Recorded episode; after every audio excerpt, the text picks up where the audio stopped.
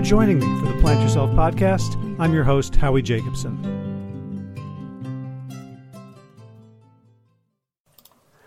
I turned 57 this summer, and somehow that number tipped me over from mid 50s to late 50s and got me thinking about age and aging. And so when I accidentally stumbled upon a title called The Inner Work of Age Shifting from Role to Soul by a deep psychology therapist, um, a person who does what's called shadow work, um, a woman named Connie Zweig, I actually got interested. I'd never been interested in age and aging before. There was this this uh, rabbi that I had sort of been interested in his work and following his spiritual uh, teachings, but his only book was called From Aging to Saging. And when I first saw that in my 30s, I was like, who cares about getting older? but hell, I care now. So I reached out, I read the book, reached out to Dr. Zweig, and we had a beautiful conversation that I think helped me a great deal. And if you are old or getting old or looking at the horizon at old or planning to get old, um, I think this is going to be a really useful conversation for you as well. So without further ado. Okay, um, I was trained as a depth psychologist and went into clinical practice in the 90s. Um, that means depth psychology means orientation to the unconscious rather than a lot of the cognitive behavioral and neurobiological work that we see in psychology today.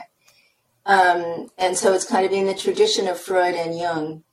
And the more that I studied and explored and worked with people, the more I realized how much the unconscious was shaping choices, feelings, and behaviors in everybody. And I began to, um, Jung's name for the personal unconscious was the shadow. So uh, the first book that I um, created about the shadow was an anthology called Meeting the Shadow, The Hidden Power of the Dark Side of Human Nature. And it turned out it struck a chord, it was a big hit, and um, it kind of encouraged me to keep going with my research. And so the next book was called Romancing the Shadow. I hmm. wrote that with a colleague, and it's a, it provides a method for how to make the unconscious conscious in our everyday lives. Whether we're dealing with an addiction or depression or a repetitive fight with a partner, the many, many ways that, that the shadow erupts in our lives.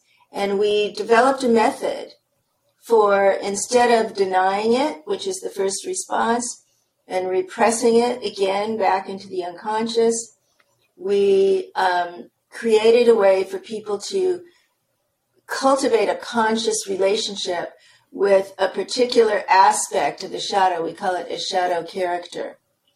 And as a result, have more choice not be so run by our unconscious, but have more choice in our um, in our feelings and thoughts and actions. And then um, in between, I wrote a book called The Holy Longing, which is about our um, spiritual yearning. And I, I just now finished a revised edition of that, which will be out next May, called Meeting the Shadow on the Spiritual Path. And that's about how we get caught up in our own shadow material and our teachers or clergy's shadow material. Um, when we get lost in projections, when we attribute greatness to others rather than really owning it for ourselves. So um, that kind of moves the Me Too movement into the spiritual arena and explores what's happening with all of that today. And then um, most recently, in my late 60s, I was thinking about retiring. And I started to notice a lot of uncomfortable feelings coming up disorientation.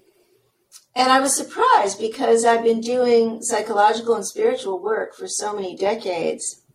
And yet there it was. And the question came up who am I if I'm not Dr. Connie, the shadow hmm. expert? And as I interviewed more and more people, I realized that they were all like me having a late life identity crisis. Not a midlife crisis where people tend to try to solve it by changing careers or spouses or geography, but a late life identity crisis, 60s and 70s, 50s could be 50s, 60s, 70s. And so I looked for books about it, and there wasn't anything. There, there's many hundreds of books about aging, but there was nothing about meeting the shadows of age, the unconscious ways in which we deny our age, we deny retirement, we are unaware of our associations um, with these things, and therefore, you know, we're missing out on becoming elders and aging consciously. And so I just realized that I had a call, another book to write, even though I hadn't planned on it. And so the inner work of age um, has reached so many people. You know, there are 10,000 people turning 65 every day now. Hmm. And many of them feel lost and isolated and uh, disoriented and lose meaning when they lose work. So that's who the book is for. And uh, it's been very exciting to be able to teach on Zoom and actually meet my readers and hear their experiences. And um, we've been forming book clubs. I call them wisdom circles. There are about 50 of them now with 10 people each. They're reading the book together and they're doing the practices together because the book is full of psychological and spiritual practices. It's not just theory. I want you to experience this as you're going through the book. So it's been really exciting and gratifying to um, find this response to the groups. They're free, they're online. Um, I'm just connecting people and they're forming intimate friendships. And it's really been beautiful. So that's what's happening with the book. Hmm. So yeah, so so I think it'd be useful um, to ground the discussion of the book in the idea of shadow, which has been you know your work for the last thirty years or so. Um, the the best definition I've, or, or, visualization I've ever seen, um, you shared Robert Bly's image of this bag that you carry of everything that you want to throw out about yourself, essentially, and you carry it around with you, and it and it causes mischief, right? It sabotages you.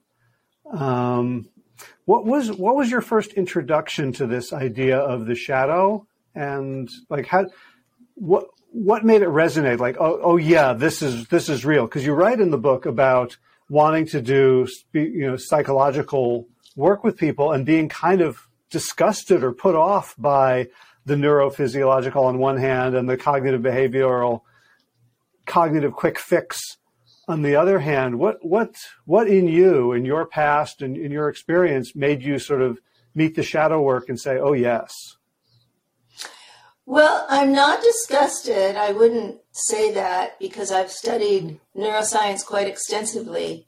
And I feel that an understanding of the brain has an important part in helping people.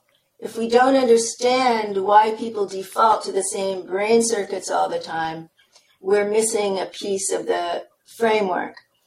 But that also misses soul it misses the essence of who we are.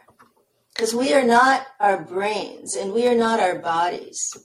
So the subtitle of the book, Shifting from Role to Soul, is about letting go of our roles so that we can do contemplative practices and have a deeper identity, a deeper experience of our essential identity, whether we call it soul or spirit or Buddha nature or Christ nature or the divine. It doesn't matter to me what we call it.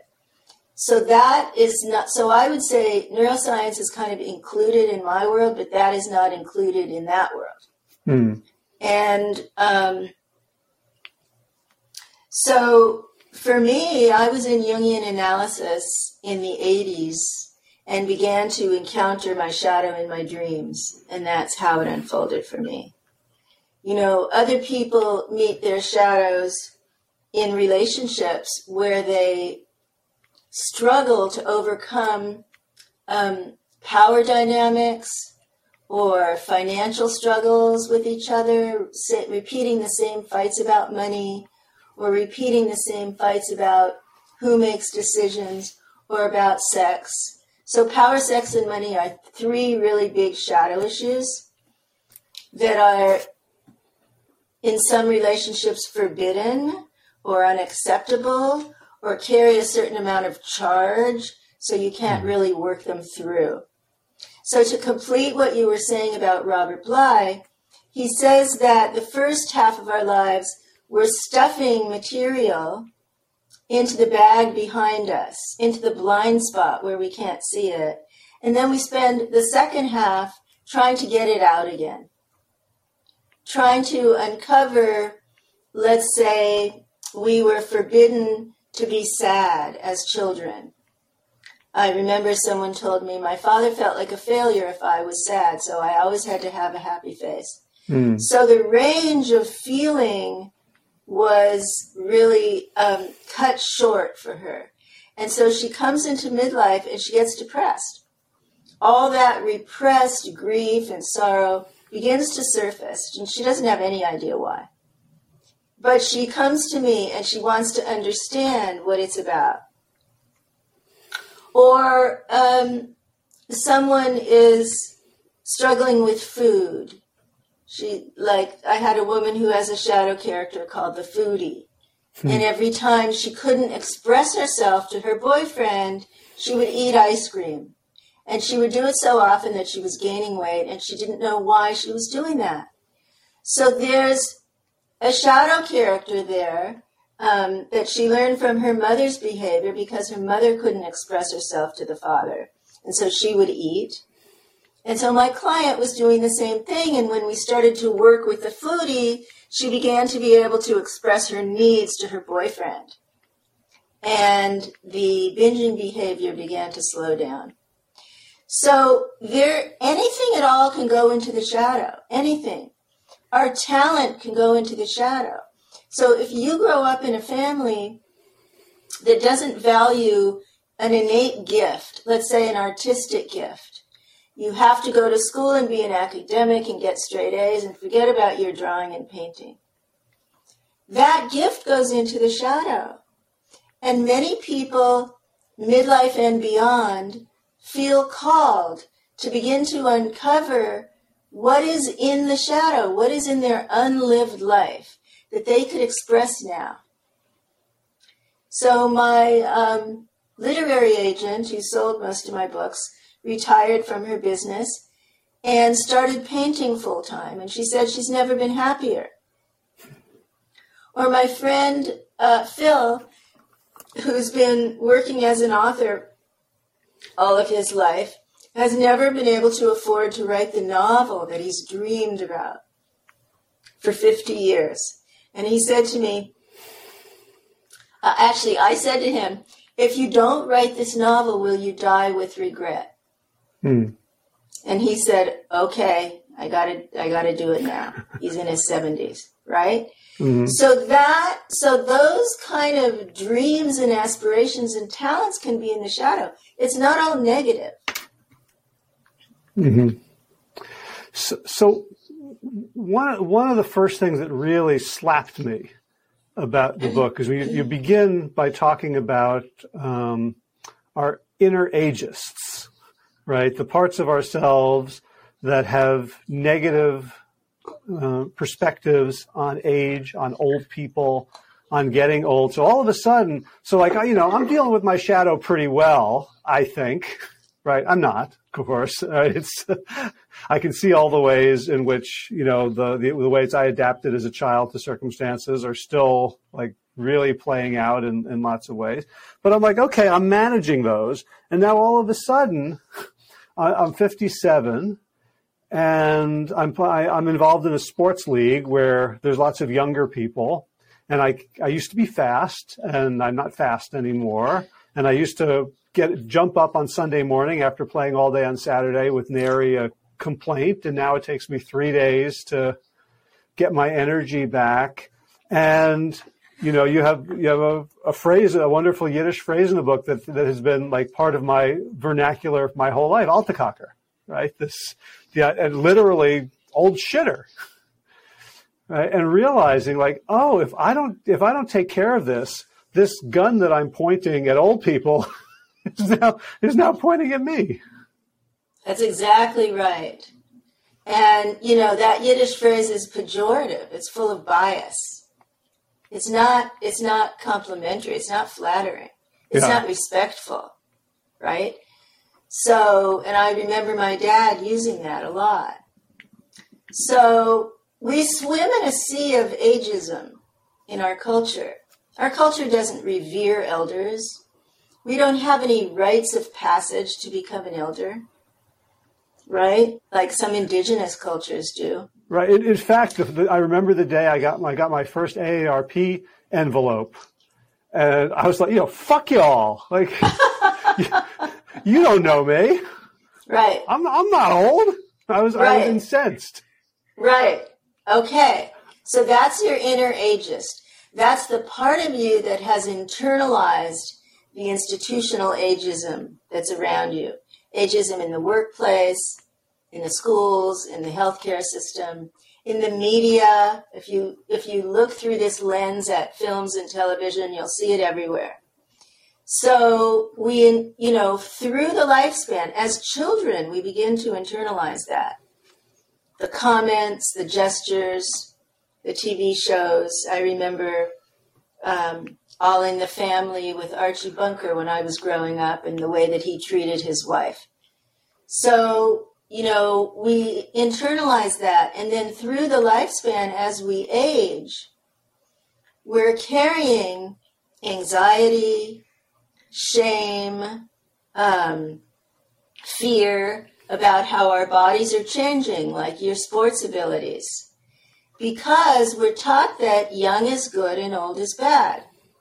Strong is good and weak is bad, right? Independent is good and dependent is bad. And as we move toward those other qualities, which we all do if we're lucky enough to grow old, then these unconscious feelings start to come up from the shadow. And what happens? Millions of people try to remain young. Mm. Whether through surgery or through more activity or through more volunteering or through more exercise. The underlying intention is to reject aging and stay young. And so I saw so many people in my practice who were really feeling self loathing, you know, as they went into their 60s and 70s. And yet they were still, they were competent, they were uh, capable, they were um, generous. You know, they had so many great qualities.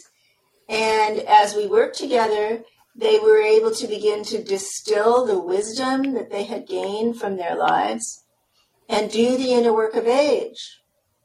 One of the practices I teach is a life review. So mm. as you review your life through all these different lens, lenses that I suggest, you begin to see that the story that you've lived is rich and full of meaning and synchronicity and, you know, mentors. For me, I went through my life review and I saw the hero's journey. Joseph Campbell's story, every single step of it was in my life story. And that was amazing to me. So there, and there are a lot of different practices like that that offer us the opportunity to move from senior to elder. So, you know, you're a senior, you get your Medicare card, your AARP membership. But that's not an elder. An elder is a stage, not an age. So it's developmental. Someone at 55 who's really self aware, um, lives in a lot of gratitude, not bitterness, is open minded, you know, is serving the common good. That person, and is aware of mortality, that person is an elder at 55. But at 85, somebody could be really rigid and closed minded and regretful and bitter. That's not an elder. So it's a developmental process. It's a brand new stage of life, Howie. It's never happened in the history of humanity, this longevity. Mm. this new longevity, you know, people in their 90s and hundreds who are um, highly capable and healthy, it's never happened before. So there are tremendous opportunities for later life. And if we deny our age, we're going to miss out on them. If we feel ashamed, we're going to miss out on them. And so meeting the shadows of age is part is it's it's self-interest because it enables us to really grab the opportunities that are available today. Yeah. Well, it's also subversive, I think. Mm-hmm. Uh, one, one of the people you quote in the book is Bill Plotkin, who's written extensively about, you know, life cycle and how few people ever become adults, let alone elders. Yes. Um, and he, you know, he says that we, we, we live in a, a culture that's essentially pathologically adolescent. Yes. Right. Right. And so to be, to, to reject that, like you taught, you say like our workaholic materialistic culture can sabotage our development because it doesn't give us time to slow down and look inward. And now all of a sudden, like all this stuff, the aches and pains, the diminishment, the fact that when I, you know, I'm less respected in certain places than I used to be and less vital, um, is actually is actually like rubbing my nose in. Here's where you still have developmental work to do. That maybe you know it's not even the work of eldering. It might just be the work of adulting. like, like well, you know, I think this, in, this your, is your in your fifties. I think in your fifties that's the case. I think mm-hmm. that's very much the case. But one of the sections of the book is about emotional repair. So, what is it we need developmentally in our 50s or 60s, 70s or 80s, doesn't matter which decade? Now is the time. Now is the time to do emotional repair. Look at our traumas. What do we need to do about those parts of ourselves? Look at our relationships our spouses and family and friends? Do we need to give and receive forgiveness? Because that's part of becoming an adult or an elder. Do we need, is there something we need to say or do that, if it's left undone, will lead to regret on our deathbed? Will lead to the feeling that we didn't complete our lives? And so my sense is that, you know, I call it, I call midlife the heroic period because we're empire building, we're building foundations financially and emotionally, families and businesses. And that's the creation of adulthood. Many people don't do that emotionally, as you're pointing out. Even though it looks like they're doing it on the outside, emotionally they're not completing that work. Mm. And um, and then the next stage of moving into elderhood is not about ego and empire anymore. It's about letting go of the ego's agenda and letting go of the outworn identities that carried us through the earlier cycle and moving into a deeper self awareness. And every spiritual tradition all over the world teaches this that the last stage of life is about contemplation and service.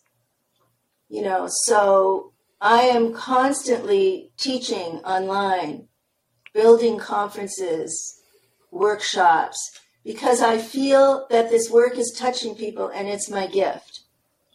But I'm not doing it in the same way that I was doing it in my 40s. It doesn't feel the same. It's not, I don't feel like my ego has the same concerns as trying to run the show. Mm. I feel a lot of freedom inside and a lot of gratitude because I've let go of so much from doing this inner work. And I can just be present now and give, make my contributions and give my gifts. And I'm fortunate that way. I'm very fortunate that way. Some people don't have the financial circumstances where they can do that. But what they can do, even if they continue to work for paid, um, for money, what they can do is the inner work as they're at their jobs and reorient to doing it differently. And I talk about that in the book because retirement, as an example, is very individual. You know, there's no formula where we where I would ever say to someone, well, you have to do this at this age and that at that age. And, you know, mm-hmm. it's very personal. But anyone can do the inner work of age, regardless of your circumstances, even regardless of your health. And in the chapter on illness and caregiving, I write about how I was doing this with several friends who were extremely ill. And then in the section on death with my friend who died. I had several friends actually die while I was writing the book. And I realized that mortality awareness is so key to becoming an elder because that's another thing that's in the shadow in our culture. Mm-hmm. It changed a bit be- with COVID. With COVID, there was this awareness of death all around us that had never ever happened before in our culture. Mm-hmm. And so there had been a lot of denial and a lot of, um, and it, it goes with this attachment to youth. I'm never going to die, you know, this feeling of immortality, which is not becoming an adult, by the way, that feeling of immortality like Peter Pan.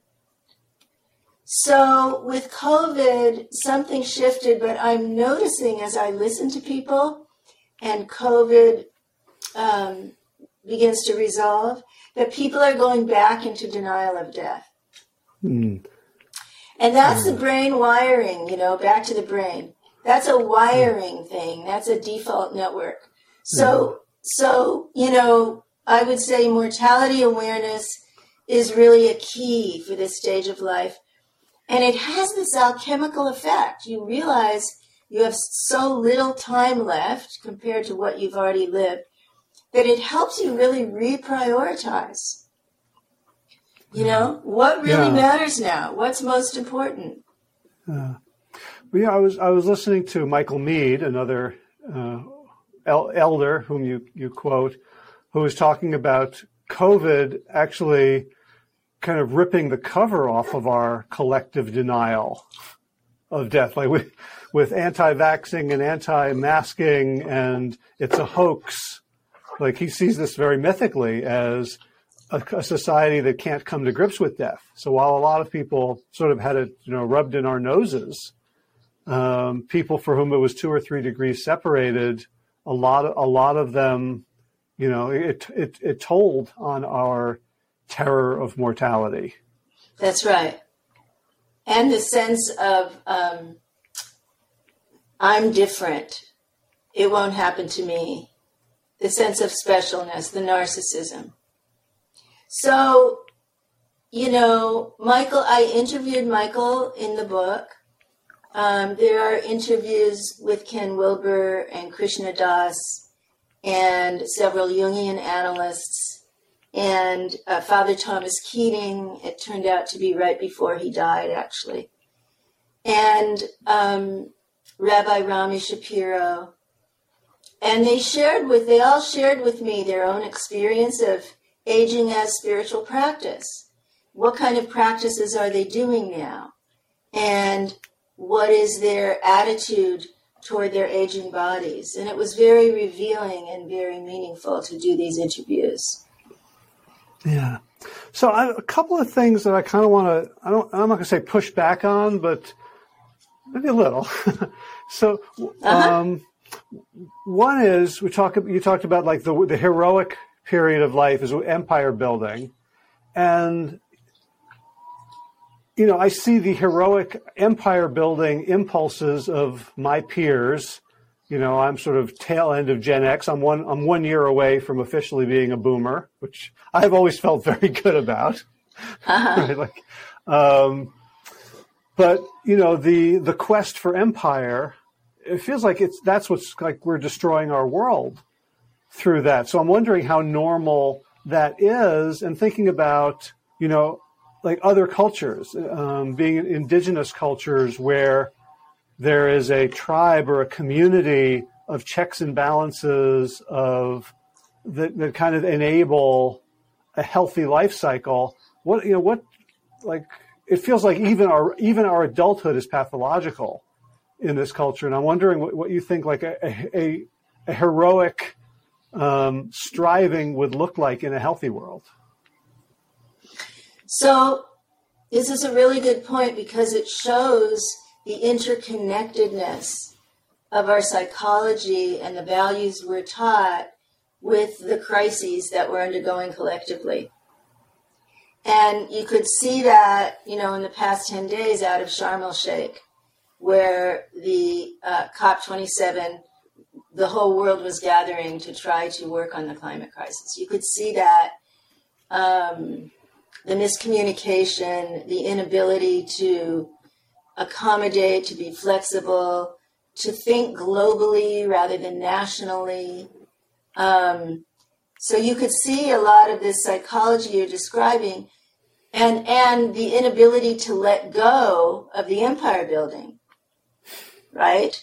The, the developing nations want to build empire just like the post-industrial nations. Mm.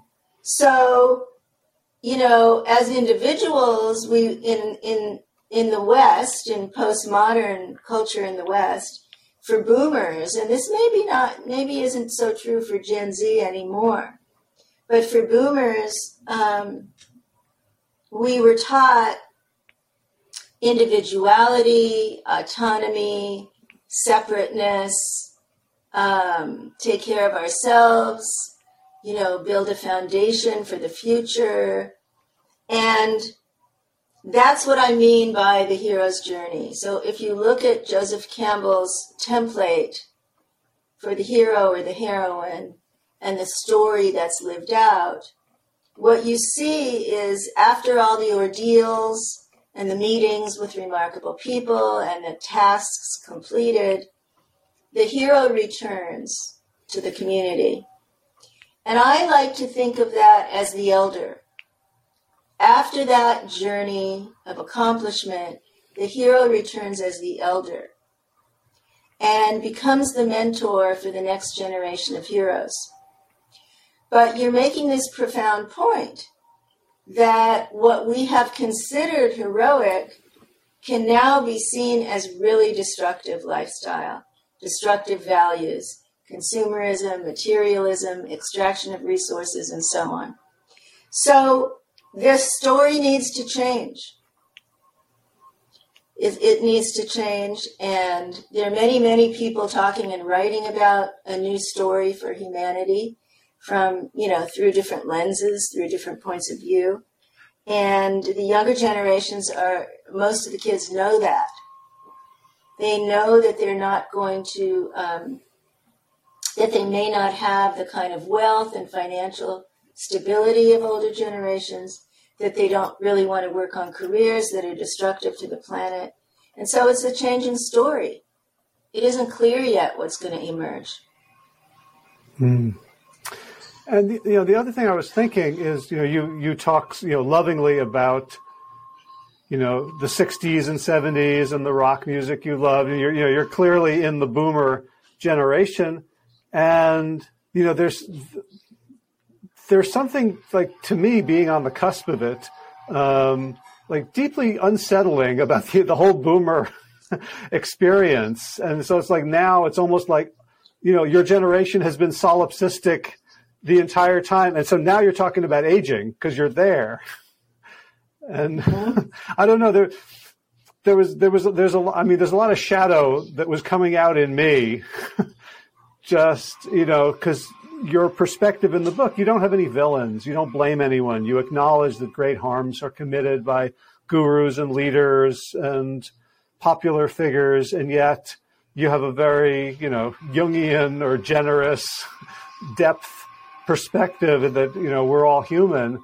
And, you know, I could feel in myself like the narcissism of like judgment of um, of a lot of the, the, things you're talking about. I, I, don't, I don't actually know what my what my question is, but maybe I'll just toss it to you to to reflect back a little bit. Well, each generation has its own cultural moment. You know, so the boomers were born after World War II in a time of, of economic growth. Um, I spent decades feeling that I never had to worry about money. Not that mm. I hmm. was going to inherit it, but that, but that it was safe. The culture felt safe. Mm. Um, I knew there were environmental problems, but I didn't take that on.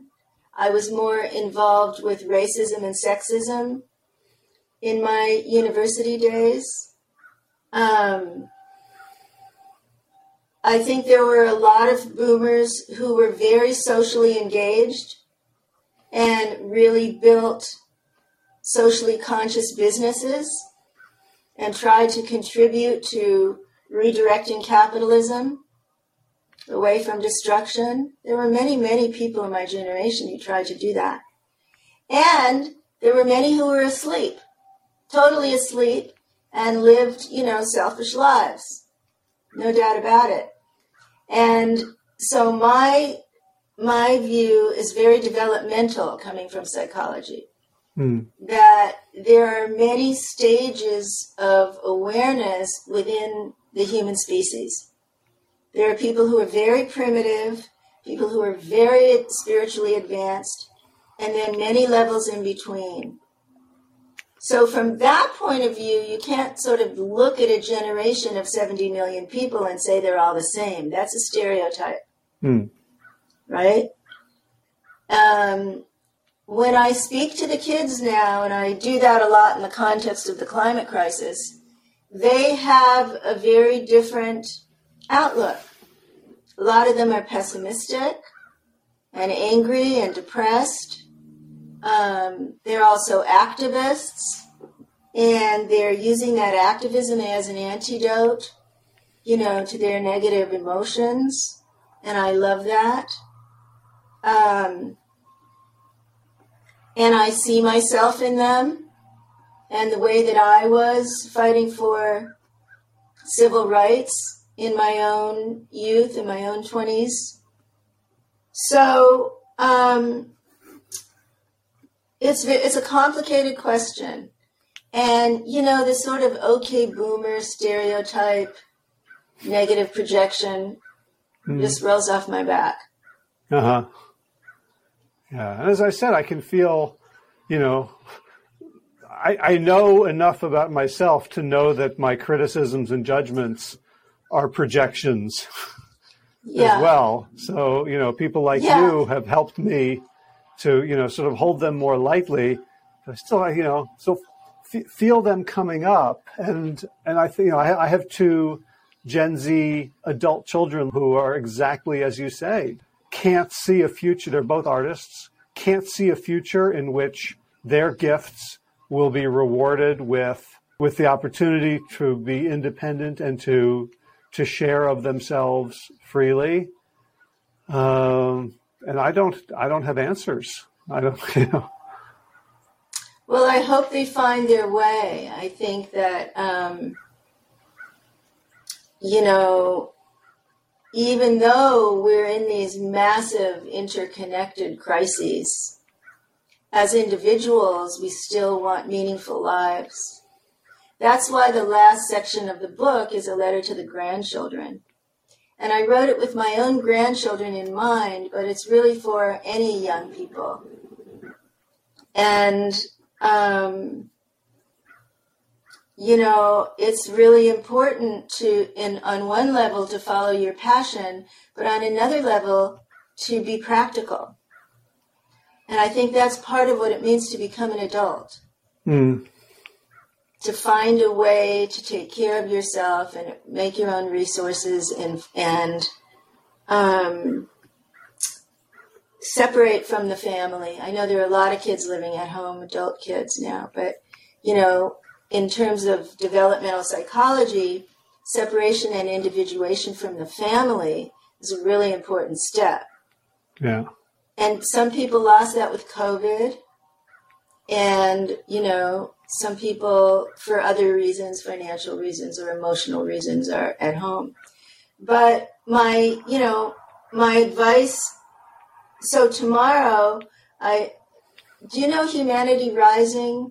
It's a big global platform.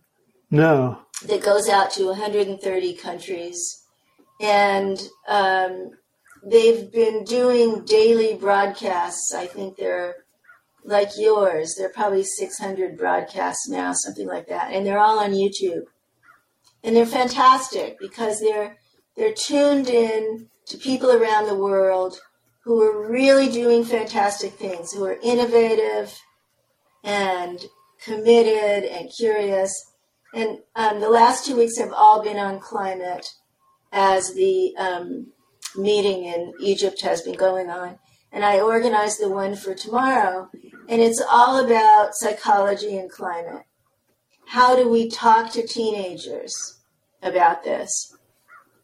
How do we um, understand the youth that are so depressed and scared about this? How do we use mindfulness practice for climate anxiety? Hmm. So, those are the speakers that I'm going to be hosting tomorrow on Humanity Rising. And, you know, that's just my little bit. If everybody kind of steps up to do their bit, um, we'll, we'll, you know, we'll be able to right the ship. And I think that that you know people there are many people like your adult children who really need to get that. They need to get that their activism is the antidote to their paralysis. And if they can use their art in some kind of cause that they're passionate about, then those can all come together. I had a I got an email from a 30 year old man who read my book. And he said, This will change my life because I'm going to age totally differently. Mm. And that was really touching to me, you know, because I hadn't really thought about young people reading the book. But because we internalize ageism from childhood on, it's actually really important to explore what this means at any age. And that inner ageist that you and I talked about has health consequences for us. So there's a psychologist at Yale University who has done decades of research on how the inner ageist, she calls it something else, how that shadow character affects our cognition in later life, our cardiac health, mm-hmm. our memories, our emotional health and well being, and even our longevity. Yeah. So this is, you know, this is an issue for all ages, and so is climate change. I think that all the intergenerational work that's going on now is welcoming young people into the climate movement, and that's really exciting. Yeah.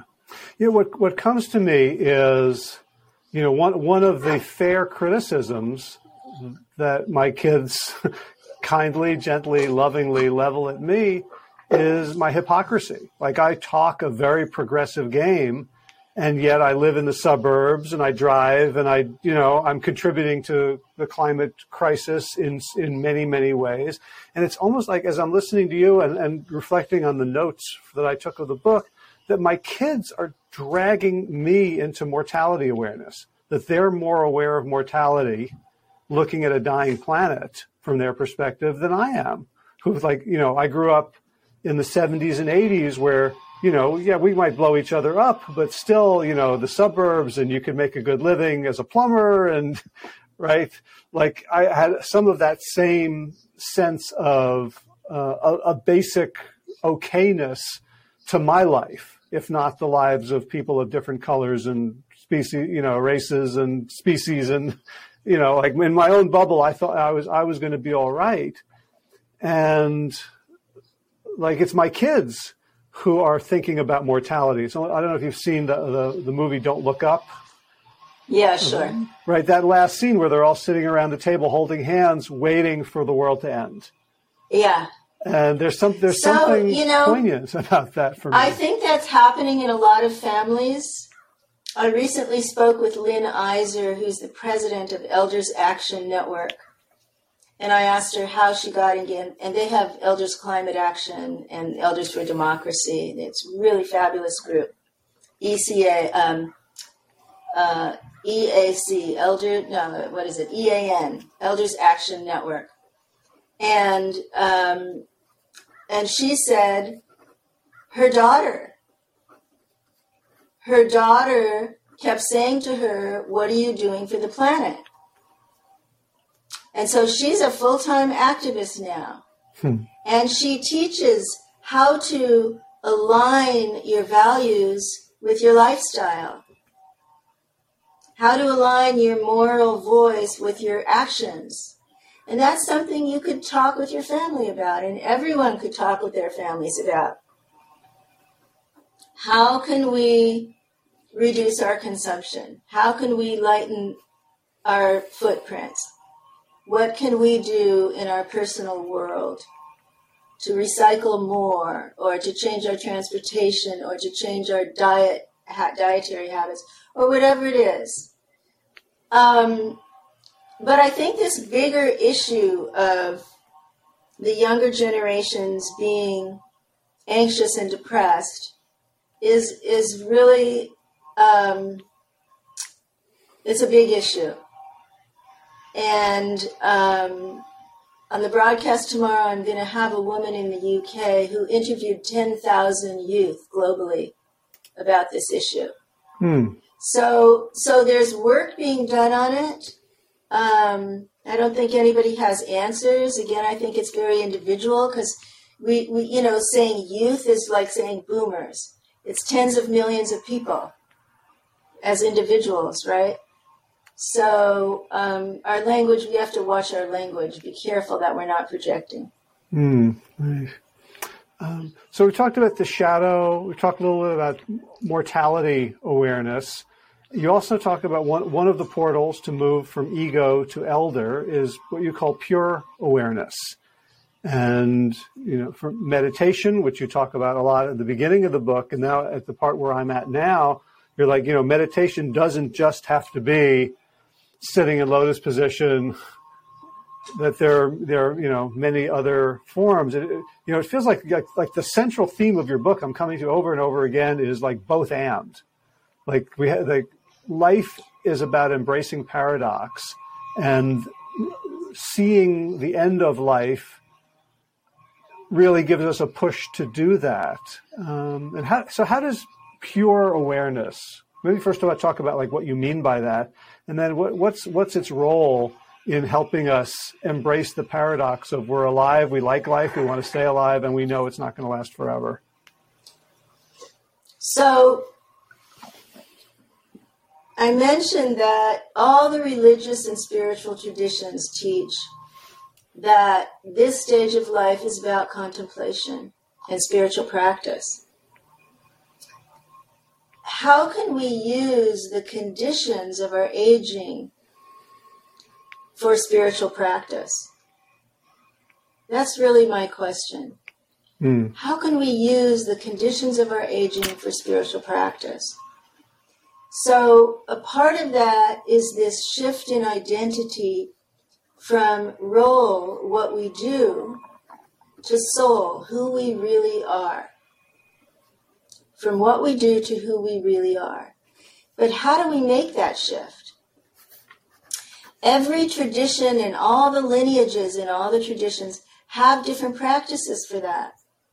All of them do. Um, the organized religions don't tend to teach those practices, but the mystical traditions do. And we live in a time when that's all out in the open. It used to be secretive, Hmm. esoteric. Used to be esoteric only for the trained people. It's all been democratized now. So if you feel aligned with a particular tradition, whatever it is, you can find practices to cultivate pure awareness, to cultivate transcendence, silence, Buddha mind, vastness, whatever you want to call it, Turiya, um, whatever tradition you come from, it, it has a different name. But it may, basically means beyond thought, silent mind beyond thought. And if you can begin to cultivate that with practices and sit in that silent vastness of pure awareness every day, your relationship to your mind and to your identity will begin to change. And that's the purpose of those practices.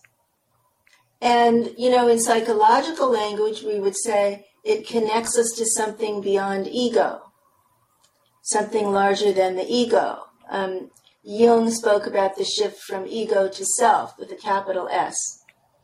But it's that transpersonal center in every one of us that's the essence of who we are. And you know, role to soul is was coined by Ram Dass, spiritual teacher Ram Dass. I borrowed it from him because I thought that it just said intuitively what I was trying to say. But there are many different ways to say that, and you can find your own language to, for it based on your affinity to a practice. And so in the book, I offer many practices for beginners and for more advanced meditators to begin to discover how to sit in pure awareness every day. Um, I started meditating at 19, 53 years ago. And I, I've missed, I don't know, maybe two days in 53 years. So for me, this is a really habitual commitment that I took on a long time mm. ago. And I feel so lucky that that happened. Um, I feel grounded in that silent awareness. And it's a refuge from the noise in the news and the noise in the home and the noise in my mind. It's a refuge I can go to anytime. So that's what I mean by that. And for me to become an elder, pure awareness, mortality awareness, and shadow awareness are three portals, three openings to move your stage of development um, into elderhood. Yeah. Yeah. So I know my, my wife, who's much more advanced than I am on this front, talks about her body like, you know, it's a piece of clothing. Right? Like it's, it's something like, I wouldn't, you know, in fact, I'm wearing today almost, I don't know if you can see it, a, a shirt that has so many holes in it that my wife actually mended it with this this uh, method that I find quite beautiful. With uh, with you know, I don't exactly know what, but it's you know it's got all these beautiful patterns in it. Pretty you know reminding me of the, the the Sufi tale you share in the in the book about the cracked uh, water pot. Um, that that cultivating pure awareness helps us realize that we the thing we're so attached to isn't us. And you have all these different mantras that you offer, like, I am not this, I'm pure awareness. I'm not my body, I'm pure awareness. I'm not my thoughts, I'm pure awareness. I'm not my emotions, I'm not my relationships. Um, and it seems like, like aging is a kind of catalyst for, because I've been meditating for a long time, but I don't, I don't really believe that. Right? Because I know that this body, this hand is like, it's me and pure uh-huh. awareness uh-huh. has been for me pretty much a theory. And uh-huh. I'm really looking forward to the invitation that you share in the book of saying, like, you know what, this is going to quicken. Like, you can keep doing it, and the balance might shift a little. Or you may need another practice. Hmm. You may need a different practice if you're not feeling fulfilled with what you've been doing. Hmm. You know, you might explore a little bit. Yeah. So the I am not this and I am not that um, is a practice that comes from India. And um, I'm rooted in Vedanta, in the Vedanta tradition. And it's a very powerful practice of enhancing non attachment to your body, your mind, and your story, because you're not your story either. And, you know, deepening into who we really are. And for me, that's what this time of life is about. And age is our curriculum.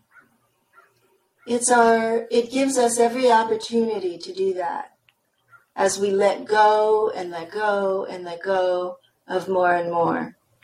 Hmm. Cool. Let's.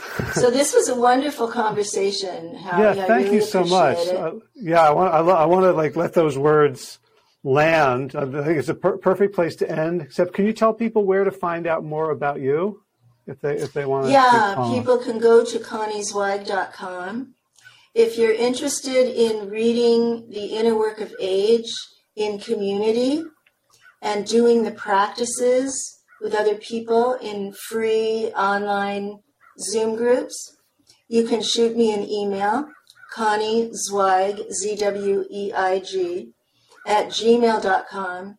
Put Wisdom Circle in the subject line, and I will connect you. I just formed two groups yesterday. Um, I'll connect you with other people, and you can age in community. These groups have some of them have been going for more than a year now. People have become intimate friends. Mm. And um, it's a way to explore this with others. Wow. Well, thank you so much. I'm, you know, the book I, am is already changing my trajectory. Um, it feels sort of lighter, more joyful, more hopeful, a little more scary. I hear um, you but I'm so glad that uh, you know life and serendipity put you in front of me, and I Thank so you, appreciate Harry. the work. I'm gonna you know work backwards to to some of your other books, and so grateful for for your agreeing to to speak to me and to to share your wisdom with us today. Thank you. Thank you for your presence. All right. Take care. All right, let's see. Garden news. Nothing's happened in the garden except the row covers are on and it's been cold and been of eating some of the stuff that we brought in the um, sweet potatoes and winter squash. Um, what else? Movement news, not been a ton. I have been under the weather since Saturday. Actually, Saturday morning I didn't feel so great, but I told myself that I should ignore that because I wanted to go play Ultimate. And then I came back and kind of got a little bit sick. I've been other people have been sniffly or sick around the house. Um, not COVID, according to our still unexpired tests, but whatever whatever else is going around. So I've been taking it easy and hope to get back into the swing of things soon. All right, time for thanks. Thanks to Will Ridenour for allowing me to use his beautiful song Sabali Dawn, The Dance of Peace. You can find more of Will's music at his website, willridenour.com. And of course, thanks to all of you Plant Yourself podcast patrons. Kim Harrison, Lynn McClellan, Brittany Porter, Dominic Maurer, Barbara Whitney, Tammy Black, Amy Good, Amanda Hatherley, Mary Jane Wheeler, Ellen Kennelly, Melissa Cobb, Rachel Behrens, Tina Scharf, Tina Ahern, Jen Filkinovsky, David Bizek, The Mysterious Michelle X, Elsbeth Feldman, Leah Stoller, Alan Christensen, Colleen Peck, Michelle Landry, Josina, Sarah Durkis, Kelly Cameron, Janet Selby, Claire Adams, Tom Franzek, Jeanette Bennett, Gila Sert, David Donahue, Blair Cyber, Dorona Vizov, Gio and Carolyn Argentati, Jody Friesner, Misha Rosen, Michael Warbeck, Aviva Lael, Alicia Lemus, Val Linneman, Nick Harper, Bandana Chali, Molly Levine, The Inscrutable Harry R., Susan Laverty, The Panda Vegan, Craig Kovic, Adam Scharf, Karen Burry, Heather Morgan, Nigel Davies, Marion Blum, Teresa Copel, Julian Watkins, Breed O'Connell, Sharon Hirschman, Linda Ayat, Holm Hedegaard, Isa Tuzinwa, Connie Hainline, Aaron Greer, Alicia Davis, Heather O'Connor, Carolyn Jensen, Sherry Olakoski of Plant Powered for Health, Karen Smith, Scott Marani, Karen and Joe Crabtree, Kirby Burton, Teresa Carell, Kevin McCauley, Elizabeth Rothschild, Ann Jesse, Cheryl Dwyer, Jenny Hazelton, Peter W. Evans, Dennis Bird, Darby Kelly, Laurie Fanny, Linnea Lundquist, Emily Iconelli, Levy Wallach, Rosamund McAtee, Dan Picorni, Stephen Leenan, Patty DiMartino, Mike and Donna Kartz, Deanne Bishop, Billbury Elf, Marjorie Lewis, Trisha Adams, Nancy Sheldon, Lindsay Bayshore, Gunmarit Hagen, Tracy Gullidge, Laura Heaton, Meg from Mama Says, Stacy Stokes, Ben Savage, Michael Kay, David Hughes, Connie Rogers, Claire England, Sally Robertson, Paranganchi. Amy Daly, Brian Tourville, Mark Jeffrey Johnson, Josie Dempsey, Karen Schmidt, Pamela Hayden, Emily Perryman, Allison Corbett. Richard Stone, Lauren Vaught of Edible Musings, Aaron Hasty, Sean Owen, Sagar Naik, Erica Piedra, Danielle Roberts, Michael Lushton, Sarah Johnson, Catherine Floyd for your generous support of the podcast. That's it for now. As always, be well, my friends.